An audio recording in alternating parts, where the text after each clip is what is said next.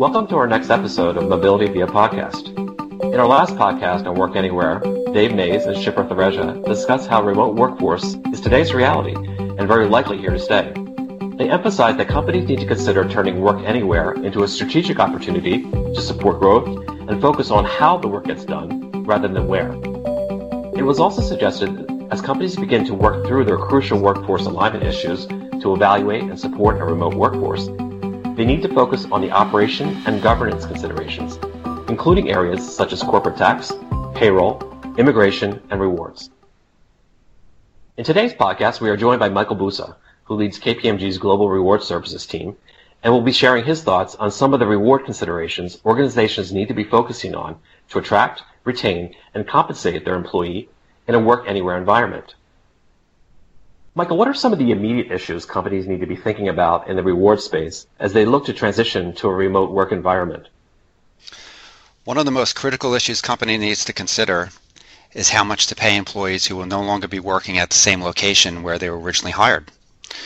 For example, if an employee currently working at a high cost location such as New York City or Silicon Valley wants to relocate and work in a less expensive location, a decision needs to be made as to how much they will be paid. Historically, most organizations relied upon survey data to determine salaries based on employees' level, position, and geography. However, with many organizations looking to rapidly migrate to a work anywhere model, the use of survey data may not be as appropriate as it once was.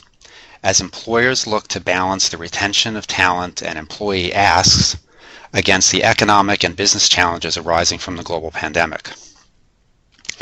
In the near term, and until the market begins to work through the initial remote workforce challenges, there will likely be testing the waters on both sides. Employees will probably look to test the job market to see what competing companies may be willing to pay for a remote work arrangement.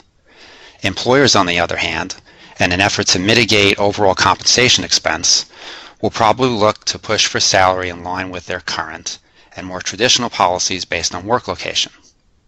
At some level, equilibrium will be achieved as the market arbitrates the difference between employee asks and employer's offer. But this will take some time. Michael, is the challenge around compensation limited to the United States? Not at all.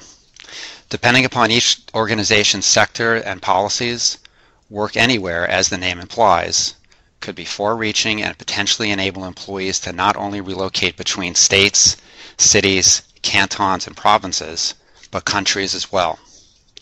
Continental Europe, with relative flexibility by employees to cross borders, could prove to be particularly problematic.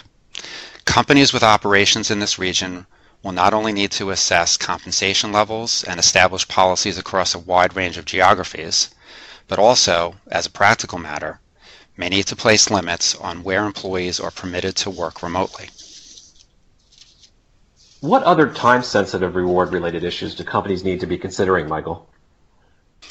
Organizations are going to need to reassess the types of benefits they currently provide against what will be needed or required under local employment laws to support employees in remote work locations. Broadly speaking, these fall into two categories. First, health and welfare, pension and insurance, and second, in-kind or monetary benefits to support employees in a remote work environment.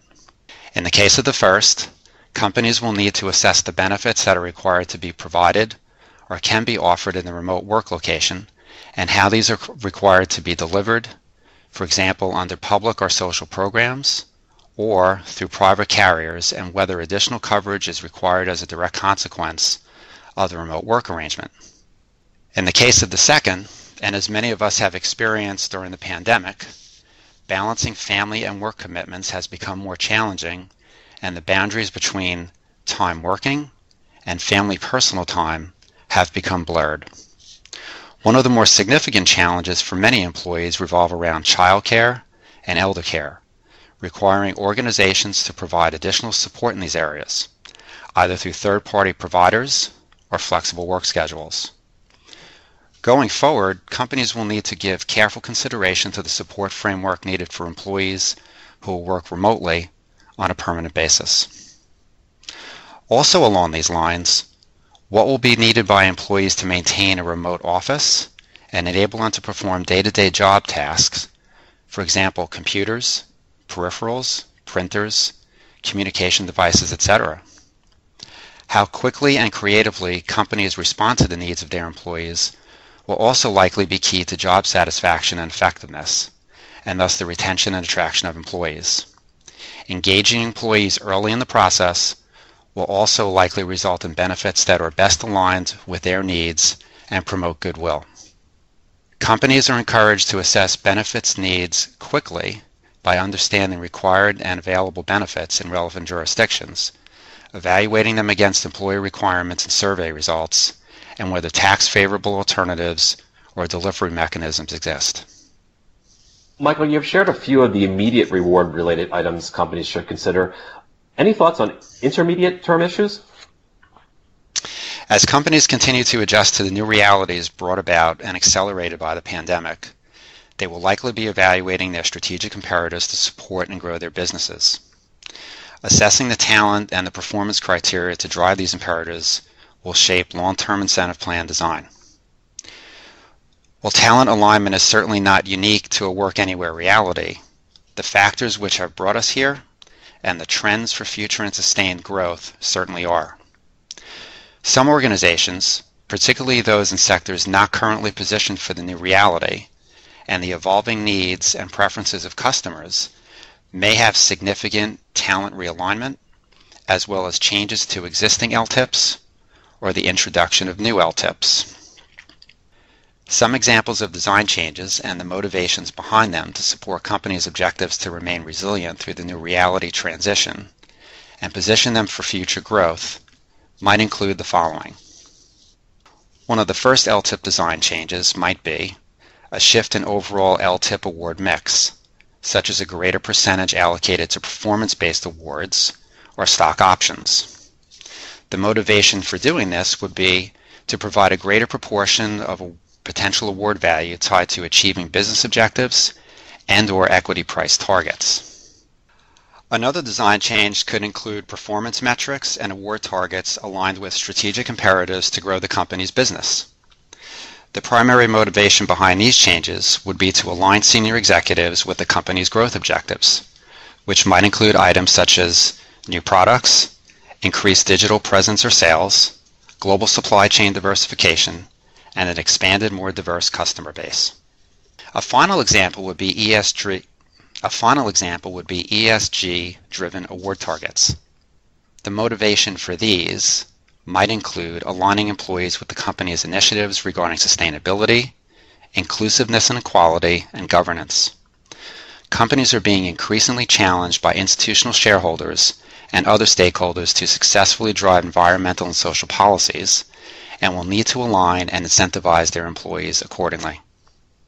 These are just a few very high-level examples of LTIP design considerations, but in conclusion, I believe the more relevant point is that companies are going to have to also think differently in evaluating the best design alternatives to drive their employees and ultimately their business in the new reality. In my view, relying exclusively on survey and benchmarking data will only take companies so far, and they will need to entertain a greater use of analytics to drive LTIP design. Analytics, if structured and tested appropriately, provide companies with LTIPs which are most correlated with their desired business and talent objectives and a high probability of success. Michael, thanks for joining me today to provide insights into Work Anywhere reward considerations. In future episodes, we'll continue to address the top of mind issues of interest to our listeners. In the meantime, we'd love to hear from you.